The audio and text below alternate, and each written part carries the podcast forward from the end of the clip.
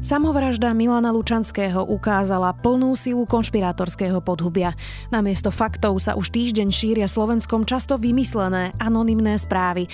Premeškala ministerka Kolíková čas na vysvetľovanie samovraždy Milana Lučanského? Je piatok, 8. januára. Meniny má Severín a bude dnes jasno až polooblačno od -2 do 3 stupňov. Vítajte pri Dobrom ráne. V dennom podcaste Denníka SME moje meno je Zuzana Kovačič-Hanzelová. Prejdite na online vzdelávanie vo vašej firme aj vy. Seduo.sk ponúka viac ako 280 videokurzov od stovky českých a slovenských lektorov, ktorí sú špičky vo svojich odboroch. Široký okruh kategórií, od cudzích jazykov cez kancelársky softvér až po osobný rozvoj. K tomu možnosť nastavovať študijné plány vašim zamestnancom a vyhodnocovať ich výkony v jednoduchej firemnej administrácii. Seduo.sk vo vašej firme spustíme na 3 týždne zadarmo. Vzdelávajte svojich zamestnancov inak. Online. Seduo.sk. A teraz poďme na krátky prehľad správ.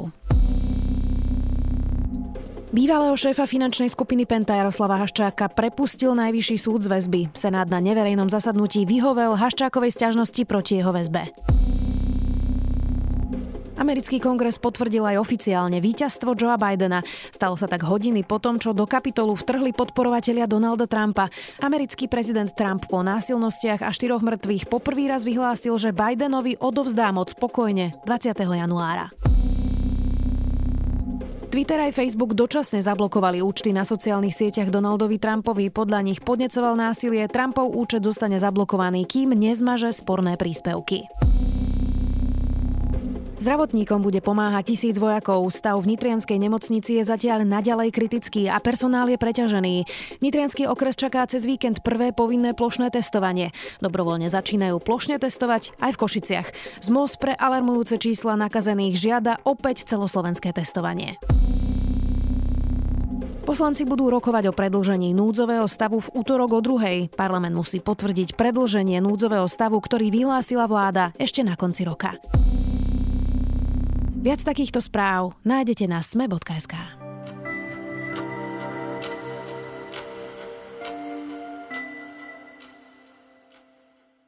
Kolotoč konšpirácií sa roztočil a už sa zrejme nedá zastaviť. Samovražda Milana Lučanského hýbe Slovenskom aj s mnohými klamstvami a polopravdami. Ministerka Kolíková zriadila špeciálnu komisiu s členmi koalície, opozície aj odbornej verejnosti.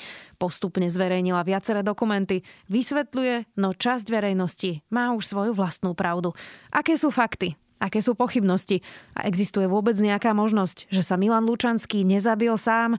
Odpovieme s Matúšom Burčíkom, šéfom domáceho spravodajstva. Ja nemám dôvod momentálne uvažovať nad svojím odchodom, pretože naozaj si myslím, že táto mimoriadna udalosť je absolútne zneužívaná politicky. Ja robím všetko preto, aby to bolo riadne prešetrené a osobne si myslím, ak by som teraz odstúpila, že je to zbabele. Že by som nevytvorila by som priestor k tomu, aby to bolo riadne prešetrené, aby naopak som poskytla všetko to, čo momentálne verejnosť a odborná verejnosť potrebuje, ale že by som z toho utiekla. Toto neurobím. Ale ak budú výsledky a zábery také, že by som mala z toho niesť nejakú zodpovednosť, ja som pripravená tomu čeliť. Matúšek, na začiatok úplne jasná otázka. Bola to samovražda? No, ja som tam nebol a ani neviem sa na rozdiel od niektorých analytikov vyjadriť, čo sa tam teda presne stalo, ale všetky fakty a všetky doteraz známe skutočnosti a aj dôkazy, listiny a iné materiály nasvedčujú tomu, že nie je pochybnosti o tom, že Milan Lučanský sa pokusil o samovraždu. Prečo to teda časť verejnosti vníma inak? No podľa mňa časť verejnosti to vníma inak práve preto, že časť autorít istého spektra sa snaží živiť túto teóriu, že to nebola samovražda, že tam došlo k nejakému útoku na Milana Lučanského. A evidentne to niekomu vyhovuje. No a je to teda veľmi smutný príbeh, lebo smrť Milana Lučanského je skutočne obrovskou ľudskou tragédiou a takýmto spôsobom ohýbať tie udalosti alebo zneužívať to, čo sa stalo, je vyslovene nechutné. Poďme teraz k niektorým tým otázkam, ktoré si teda ľudia kladú, ktorí to možno až tak podrobne nečítali, ako si to čítal ty alebo ja. Vo väzniciach sú kamery. Nemôžu byť teda v cele. 24 hodín denne. Predsa len aj človek, ktorý ho vezme, má právo na nejaké súkromie a nejakú dôstojnosť. Sú teda na chodbe. Ministerka Kolíková odpovedala, že od 16:30, keď ho naposledy kontrolovali, do 16:40, keď bol výdaj jedla, je takmer celý záznam. A nie teda celý. Prečo? Tie kamerové záznamy, špekulovalo sa o tom, že či by mali byť zverejnené, alebo by nemali byť zverejnené. Ja dôverujem v tejto veci inštitúciám, ktoré sú zodpovedné za to, aby konali a aby dôkladne prešetrili túto udalosť. Špekuloval by som, keby som hovoril o tom, že či záznamy sú kompletné alebo nie sú kompletné, keďže som ich nemal možnosť vidieť. Prax je naozaj taká, že tie záznamy reagujú podľa dostupných informácií, dajme tomu na pohyb. Hej, že... Čiže spustí sa kamera, keď sa tam niekto pohne. Keď tam to čídlo zaznamená, že sa tam niečo hýbe, tak to by bolo asi také vysvetlenie toho, že prečo sú tam v tých záznamoch nejaké seky. Kamerové záznamy určite nemôžem zverejniť. Ja som o tom komunikovala aj s generálnym prokurátorom. Zmarila by som tým trestné konanie, ktoré prebieha. Majú tu prebiehať ešte niektoré výsluchy, takže ja nemôžem, samozrejme, bolo by to chybou, keby som robila čokoľvek, aby som zmarila prebiehajúce trestné konanie. Veľa sa diskutuje aj o tom, že bol izolovaný. On bol teda vo väzbe nie až tak dlho, keď si zoberme napríklad Mariána Kočnera, ten je vo väzbe podstatne dlhšie. Bol vo väzbe niekoľko týždňov. Je to bežné, že si nemôže ani zatelefonovať s manželkou? To je ďalšia z tých výčitok, ktoré niektorí majú. No, pri Milanovi Lučanskom to bolo tak, že on bol v tom najprísnejšom režime väzby. Je to kolúzna väzba a je to z toho dôvodu, aby nemohol počas toho pobytu za mrežami nejakým spôsobom ovplyvňovať nejak to okolie okolo seba, možných svedkov alebo zasahovať do toho vyšetrovania. V takých situáciách je naozaj iba na rozhodnutí toho prokurátora, ktorý celú tú kauzu dozoruje, nakoľko ten režim prísny bol. V tomto prípade bol asi naozaj veľmi prísny. A asi to malo nejaký význam z hľadiska toho vyšetrovania. Samozrejme, neznamená to, že on by bol v takomto režime už navždy. Hej.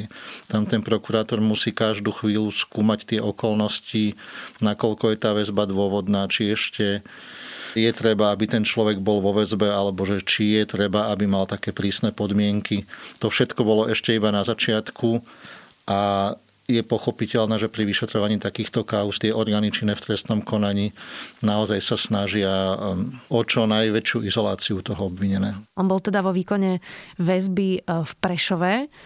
To je bežné. Videli sme vlastne, že aj Mariána Kočnera už niekoľkokrát sťahovali v rôznych väzniciach, ale aj Alenu Žužovú. Vlastne sa to celé tak nejako ako keby strieda. Skús vysvetliť niekomu, kto vôbec nemá s týmto skúsenosti, že prečo teda Prešov a prečo sa to strieda, prečo sa tí ľudia sťahujú. Ja teda zase až nevidím opäť takú nejakú logiku v tom, že prečo sa aj toto spochybňuje. Predsa len Slovensko nie je taká veľká krajina, aby sa niekto doslova za pár hodín, ak nie ešte skôr, dostal z jednej strany republiky na druhú. Takže naozaj tá taktika rozmiestňovania tých obvinených po tých väzniciach má istú logiku. Hej.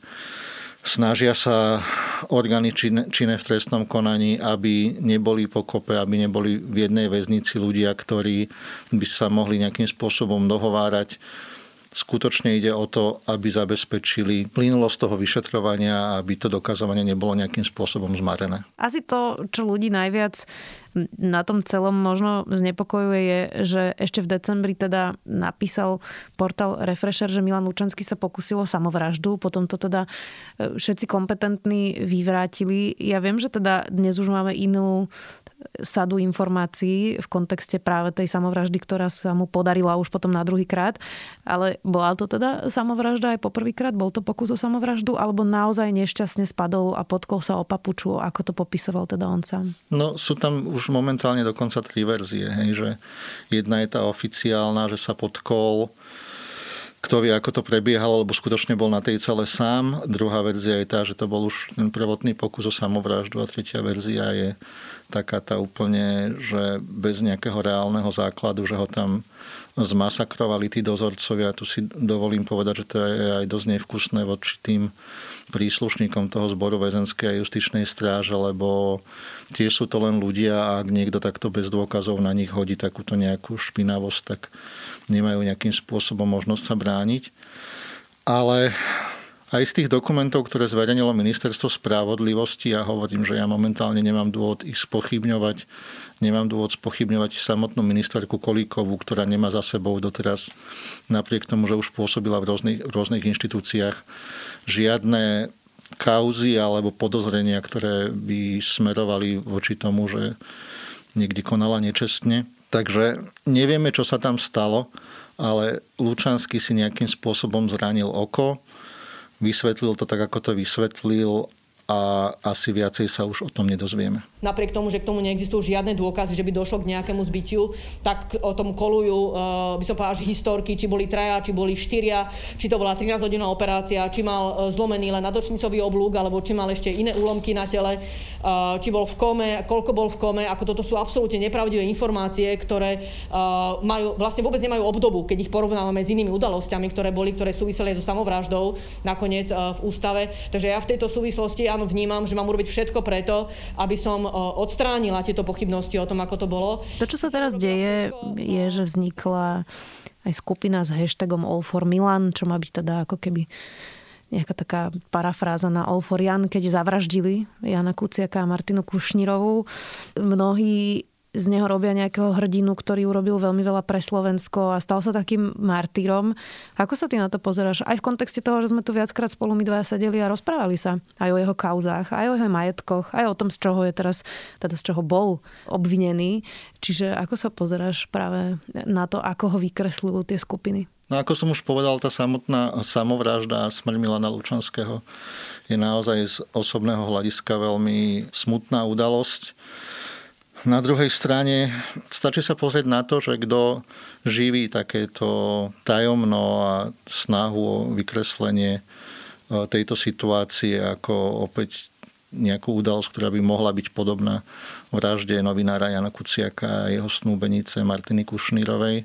Ako keby to vyhovovalo tým ľuďom, ktorí sú alebo majú dôvod byť momentálne nervózni, hej? Že spochybniť celé to vyšetrovanie bývalých policajných špičiek, dať nejaký signál tým vyšetrovateľom a tým prokurátorom, že brzdíte, už stačilo toto, čo sa stalo, už dobre, nejakí ľudia skončili vo väzbe, nejakí sa vyšetrujú, ale ako keby sa niekto toho chytil, že to je príležitosť, ako to celé už stopnúť, aby to nešlo ešte ďalej. Je to podľa teba nevkusné? Tak to označila Mária Kolíková, porovnávať vraždu Jána Kuciaka a samovraždu Milana Lučanského. No je to jedna z nevkusných vecí, ktoré sa okolo toho celého dejú. Aj.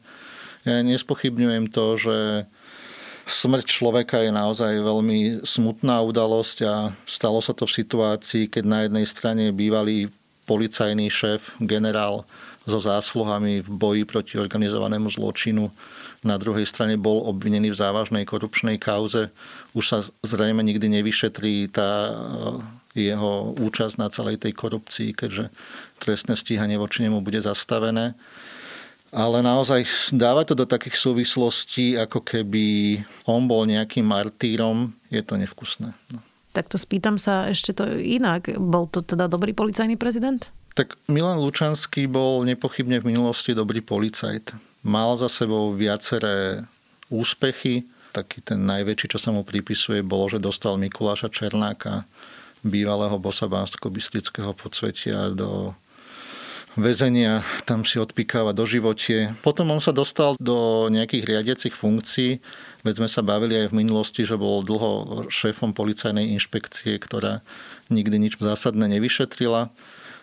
Zaujímavé je to, že ako náhle on sa stal tým policajným prezidentom, tak by sme mu mohli pripísať, však vtedy sa stalo to, že polícia objasnila vraždu Kuciaka a jeho snúbenice. Zatýkala viacero ľudí, ktorí boli dovtedy nedotknuteľní, ale teda otázka je opäť tá, že či to bolo zásluhou už Lučanského, alebo to bolo iba dôsledkom toho, že tí policajti pod ním si aj vzhľadom na ten vývoj situácie mohli konečne robiť svoju prácu tak, ako mali. Matúš, zakončíme to tým, čo sa vlastne udialo. V podstate ministerstvo 5 dní prenechalo komunikáciu konšpirátorom a ľuďom s rôznymi inými záujmami, ako si to popisoval aj ty. Po 5 dňoch to vyzerá, že už niekoľko dní nevie dobehnúť vlastne tú dezinformačnú kampaň, ktorá bola, a už aj keby teraz ukázali akýkoľvek dokument, vyzerá, že už nejakú časť ľudí jednoducho nepresvedčia. Podceňujú politici schopnosť dezinformátorov, schopnosť nejakých skupín, ktoré sa vedia zorganizovať a vedia rozosiať práve takéto všelijaké klamstvá a polopravdy do spoločnosti a roztočia kolotoč, ktorý sa už potom nedá zastaviť? Ono sa to asi netýka iba politikov, ale naozaj tá dezinformačná scéna je taká rozbehnutá, že veľmi ťažko sa reaguje v konkrétnych situáciách a skutočne je teda nielen na Slovensku časť ľudí, ktorí oveľa radšej uveria niečomu, aj keď sa stane bežná vec, tak to vysvetlenie, že za tým je niečo tajomné, záhadné a nevysvetliteľné, stále láka viacej pozornosti ako úplne normálne vysvetlenie, ktoré bežnému človeku príde na myseľ. Takže tá snaha zabrániť tomu, aby vznikali konšpirácie, asi nikdy nebude nejakým spôsobom úspešná, ale v tomto konkrétnom prípade súhlasím s tebou, že Ministerstvo spravodlivosti tú komunikáciu veľmi podcenilo. Hovorí Matúš Burčík, šéf domáceho spravodajstva denníka SME. Vďaka. Či som urobila všetko, snažím sa urobiť všetko, čo ma napadá, že je dôležité urobiť. Takže urobila som komisiu, ktorá istým spôsobom je nevydaná, že v takomto rozsahu. A fakticky zapájam poslancov, ktorí by si sami mohli robiť poslanecký prieskum. Ale nechcem čakať, že kým ho urobia, kedy ho urobia, ale sama som ich vymenovala, pretože vnímam, že je dôležité, aby čo sa týka dôvery v ten systém, aby tá dôvera tu jednoducho existovala a mám záujem aj takýmto spôsobom dať jasne najavo, ja skutočne nemám čo skrývať. Takže ak sa ukáže, že som niečom pochybila, niečo som zanedbala, ja som pripravená tomu čeliť.